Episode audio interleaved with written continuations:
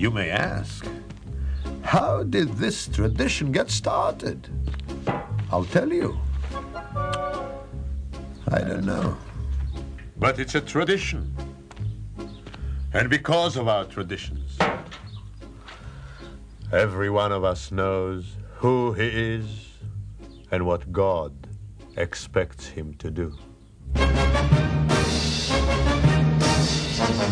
Everyone, and welcome to Let's Talk Torah. I am Rabbi Tzvi Jacobson with NM Streamcast, and we'll spend our time talking Torah, learning stuff, and having fun while we learn. You can always send your questions and comments to our mailbag at letstalktorah at gmail.com, and of course, I will answer as many as I can. It's summer, the masks are finally coming off. I, I want to say we're getting back to normal. I don't know if it's really normal yet. Camps are opening. Hopefully, people have gotten vaccinated. And uh, it's been a long haul. That's for sure. It's been a long haul. And uh, hopefully, you've come out of it healthier mind, spirit, physical, emotional. Yeah, hopefully, we're all ready to move on. Schools will completely open up next year. And uh, yeah, that's what we gotta we gotta bring the kids back. It's amazing. I'm uh, so I'm teaching in the summer, and I have this great book. The uh, the director of the camp got this book with great stories. You know, I love stories. And I actually read a couple stories, and the book is really set up nicely because after you read the story, it tells you his takeaway at least. I, of course, the teacher reading the book can have my own takeaway, but he has a takeaway, and then he has what he calls practical applications. And the kids love it. First of all, they love stories, and it's you know a little bit uh, classroom participation in a story is a great thing. And if I have time, I have so many stories to tell today. If we have time, we will try to start getting to some of those stories. They are really, really very, very important. Okay. This week's Torah portion is a fascinating Torah portion, is the Torah portion called Balak. Let me just give you a quick overview so you know what I'm talking about. Um, in last week's Torah portion, uh, the Jewish people defeated Sichon. Let's assume this is in the Jordan area to the east of Israel, and it was almost like a northern and southern kingdom. So Sichon controlled the northern kingdom, and, but the southern kingdom was subservient to him, and that's where Moab or Moab lived. So the Jewish people conquered Sichon. They are camped right outside of Moab. They have no intention of attacking them because we just wanted a way into Israel, and this Sichon guy wasn't going to let us in, so we had to defeat him in battle. Balak is the king of Moab. Now, he just became king because Moab was also subservient to Sichon. So he's, he's nervous and upset because he doesn't like the Jewish people. So they want to figure out how can we defeat the Jewish people? What can we do with them? So they send a message. They find out that their power is through their prayer. We talked about that last week. And they send a message to the greatest curser in the world by the name of Bilam. He was an expert at cursing people. Whether his curses had power or not power is a story for another time. We've definitely discussed it in some of the older shows. They send messengers. God says first don't go, then God says okay go, and he and Bilam rides his donkey, and the, the donkey keeps going out of the way because there's an angel in the way, and and Bilam hits the donkey, and the donkey speaks to Bilam, and he says, "Why are you hitting me?" and uh, you think I don't take care of you, and uh, it's just an embarrassing thing for Bilam. Bilam shows up. Uh, Balak brings sacrifices, and they three times Bilam tries to curse the Jewish people, and God does not let. God puts the words in Bilam's mouth, and three times he blesses them. And at the end of the Torah portion, um, when Balak, of course, is angry at Bilam that you didn't accomplish what I asked you for, so then Bilam gives him advice. God hates immorality. So if you can get uh, your Moavi or Midiani girls to sleep around with all these Jews, God will be upset. And uh, that will give you power. And sure enough, um, 24,000 Jewish people were killed. I believe most of them from the tribe of Shimon. That, in a nutshell, is this week's Torah portion.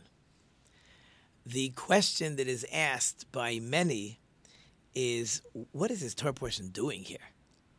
You know, the and I, I, the way I want to explain it is with the Chassam Sofer, his his way of going through this question. He says like this: throughout the Torah, every single event was basically witnessed by the Jewish people, even the flood, right? With Noah, right? So it happens to be that uh, Noah and Jacob, it seems, saw each other. Certainly Abraham certainly Isaac, but I believe even Jacob saw Noah. So, so Jacob was able to get firsthand um, information about the flood. And then everything, telling of Joseph and the Jews being slaves in Egypt and the and the ten plagues and the crossing of the Red Sea and the and the and the um, and the giving of the Torah at Mount Sinai. The Jewish people saw all the miracles in the desert. Every miracle, the manna, the well of water that traveled with them, the Ber Miriam. Every single miracle that takes place in the Torah, the Jewish people witnessed. That's why uh, it's not like you can write something down on the Torah and make it up, because there were millions of people who would, if you tried to give them a Torah and with made up miracles, then they'd say, hello. It's not true. We didn't get manna. We had to buy uh, hot dogs from a hot dog vendor. We never got manna water, Coke delivered uh, Coca Cola every day. What are you talking about? An ice? We don't have that, right? Must be, right? Anything that Moses wrote in the Torah was obviously verified by the millions of people that he handed the Torah to, except this week's Torah portion. This week's Torah portion, the Jewish people don't even know what happened. They didn't know that Balak was scared. They didn't know that Balak hired Bill. We didn't have spies. You saw a few weeks ago when we had spies uh, what happened, right? They were not uh, certainly the ablest of spies as far as like sneaking around. So we don't know from Balak. We don't know Bilam wanted to curse us. We don't know that they made altars and brought sacrifices. We don't know that Bilam three times tried to curse us and God didn't let and then even a fourth time he said a different prophecy. We don't know the whole story. We know at the end that they they got us to sleep with those uh, girls. That part we know. That part we know because uh, it caused a plague, and then we went and wiped out Midian. We know that part of the story. We witnessed that part. But the cursing part or the attempt to curse the Jewish people, uh, we miss the whole thing. So why is it here? It's the one thing that we can't even verify. So the Chassam Sofer says like this It's true that everything in the Torah we need to bear witness to, otherwise, people would say maybe the whole thing is made up. But by putting in this story, that the only way we know this story is because God told Moses, that's to teach us an important lesson. Yes, all the miracles that happened to the Jewish people you witnessed in the desert, all true, all fine and dandy. Yes, everything is completely correct. But if your belief system is dependent on witnessing, it's not going to work. You need to believe that everything God tells Moses is true. Whatever God says, that's it. That's what he wants. That's the truth. So, therefore, I, I, the Torah must put in a story that has that, that is not connected, that was not witnessed by the Jewish people. The Chassam Sofer says to teach us this lesson that you don't have to witness and see everything to believe it. Yeah, a lot of things you got to see, a lot of things you got to witness. But by putting in this story, automatically, automatically, you're going to have to take it on faith. So that, the Chassam Sofer says, becomes the lesson of this week's Torah portion um, the more famous answer. So I saw that answer this week. I like that answer. The more famous answer, of course, is really based on the Haggadah. We say in the Haggadah, we say the famous Visha Amda, right? That uh, the Torah always stood for us, and even though throughout the generations our enemies are trying to destroy us, but God always saves us. Every generation, yeah. Look, historically, you got the Nazis, you got other Chmielnicki. We, we have certainly enough examples throughout the generations where the nations of the world were trying to destroy us. Okay, Iran nowadays, right? We, we, we have stories all over the place of where the nations wanted to destroy the Jewish people. But the point of that song of that statement. Maybe it's I don't think it's a prayer. I think it's more of a song because we hold up the cup and we sing. So the the the point of that is to say even when you don't know what's going on in the world, God is protecting you. You didn't have to do anything to protect yourself. Like a lot of times, we rely on prayer. Something's happening. Uh, we're in trouble. An army is coming. Someone's starting up with us. They make decrees. So what do we do? We run to synagogue. We, we, we run to the study hall and we pray. But what if you don't know? So if you don't know that someone's making plans, how do I pray? So God says, I always take care of you. Sometimes I let you know what's going on. Then you got to pray. Sometimes I don't let you know what's going on. And in those situations, I take care of the whole thing. You have nothing to worry about. Uh, so many things I want to talk about. So little time. Hmm. Okay, just want to tell you, let's talk about Bilam for a few seconds, and then I want to get into something at the end of the Torah portion. Who is this Bilam, by the way? Right? In the story, Bilam is the guy cursing the Jewish people. Who was he? He's been around. First of all, he's a grandson of Lavan. Lavan is Jacob's father in law. So already there's bad blood between Lavan's family and Jacob's family. That's already in the Torah. He wanted to kill Moses years ago when, and we've said over the story before, Moses, who was taken by Pharaoh's daughter, the princess, she found him floating in the river. So when Moses, three years old, and he's sitting on uh, Grandpa Pharaoh's lap, so he takes Pharaoh's crown, either he throws it down, he puts on his own head, different versions. So Bilam is standing there. He says, Ooh, see, told you not to let this kid live. This kid is going to take your crown away. So whether the Pharaoh was defending him or or angels came down to defend. That's when Moses, they bring out the two plates, one with jewelry and one with uh, hot coals. Moses takes the hot coal and he burns his lips. So already, Bilam was starting up with Moses. Happens again. Sometime later, Bilam has to flee the country. So Bilam flees to Ethiopia and he tries to usurp or usurp the throne. So when Moses himself whether he was uh, 13 or 12 or 18, it's debatable on his age after he killed the Egyptian. So Moses runs away from Egypt. And he also makes his way to Ethiopia and he sides with the king and he foils Bilam's plot to, to take over the throne. So that's a second time that Moses and Bilam ran into each other. So Bilam's been waiting for his revenge. So now Bilam has his opportunity to say, okay, you let me curse the Jewish people. There's Moses there. I can't wait. Now, it is fascinating. Bilam has a, a strange personality. He wants to curse the Jewish people, but he believes in God. And God told him he's not allowed to curse the Jewish people. And Bilam tries to trick God, but like what gives? You have you have some level of spirituality.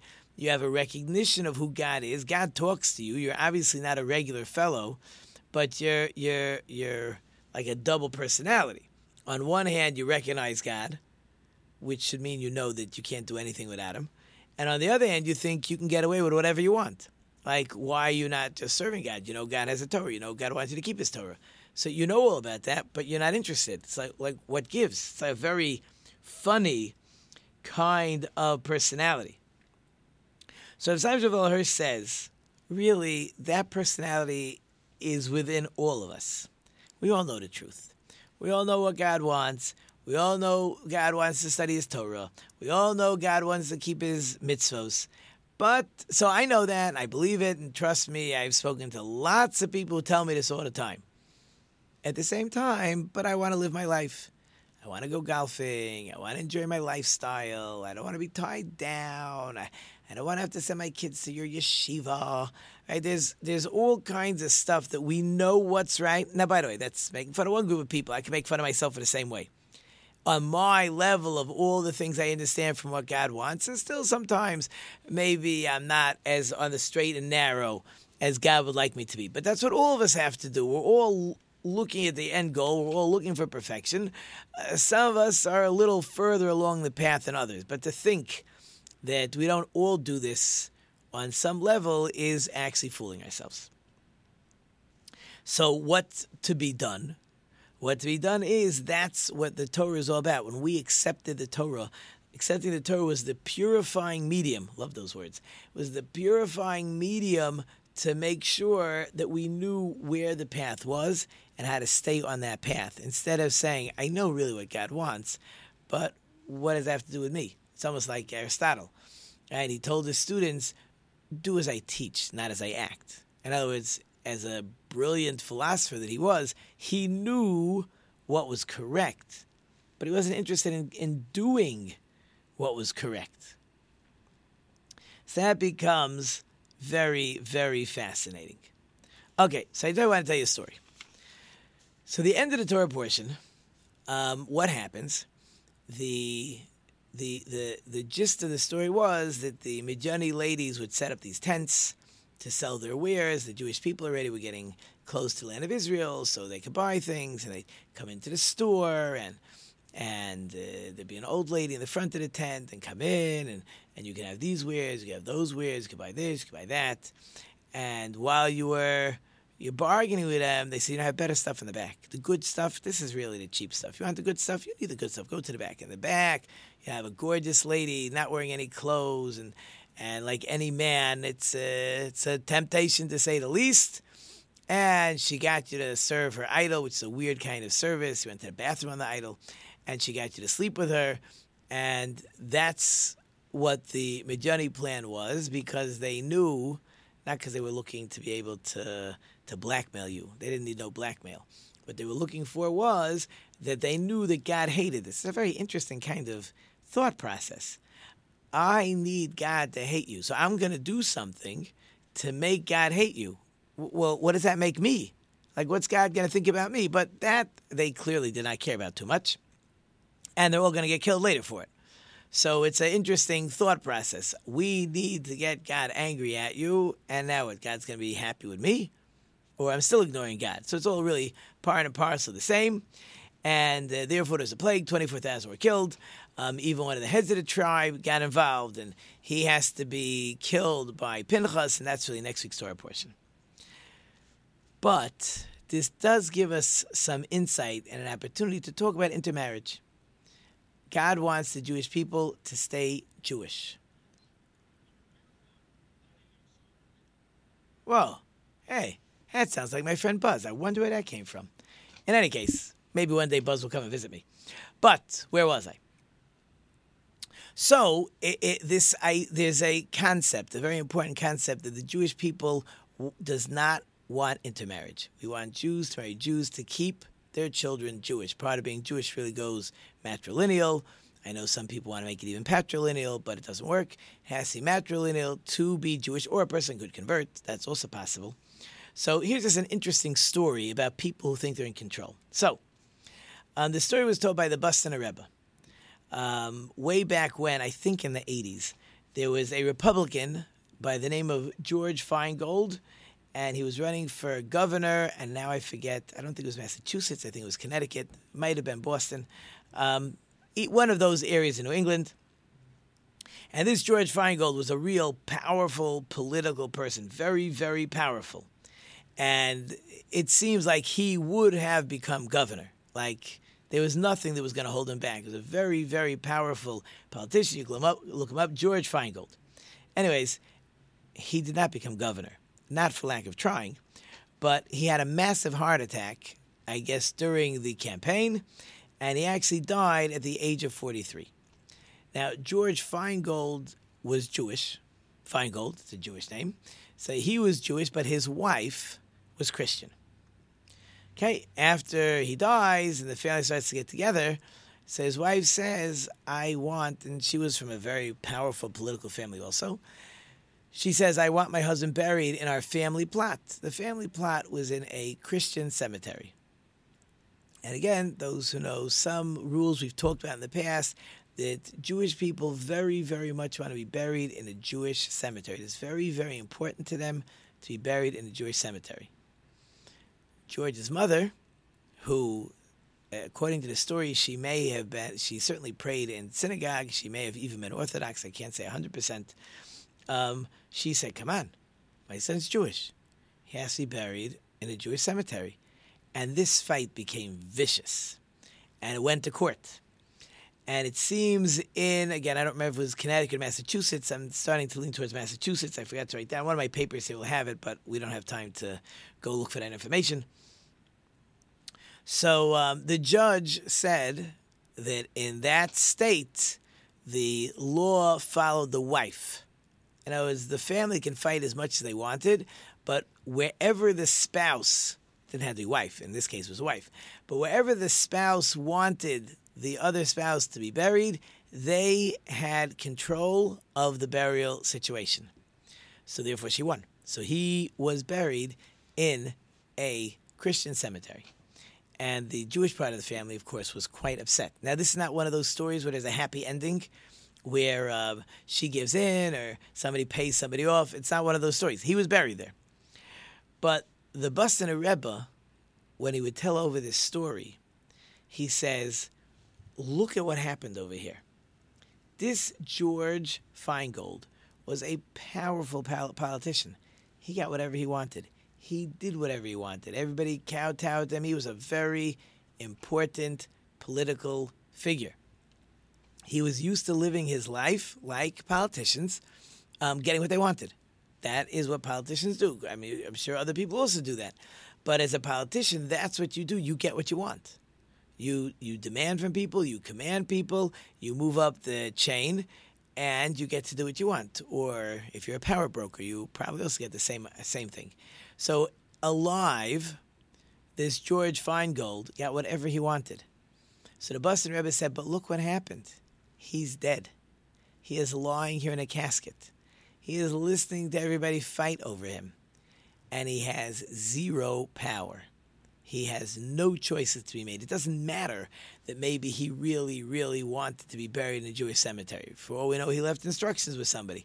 It is completely irrelevant what he wants. He has no power. So even if at some point in his life he may have known that it's a good thing to be buried in a Jewish cemetery, but it didn't happen to him. You know why it didn't happen to him? Because he made a choice. And we need to remember that choices are powerful. When a person makes a choice, sometimes I think, okay, I'm making a choice today, and 10 years from now, I'll make another choice. He made a choice of intermarriage. It's a choice. No one told me he had to do it. Right? He made a choice to get intermarried.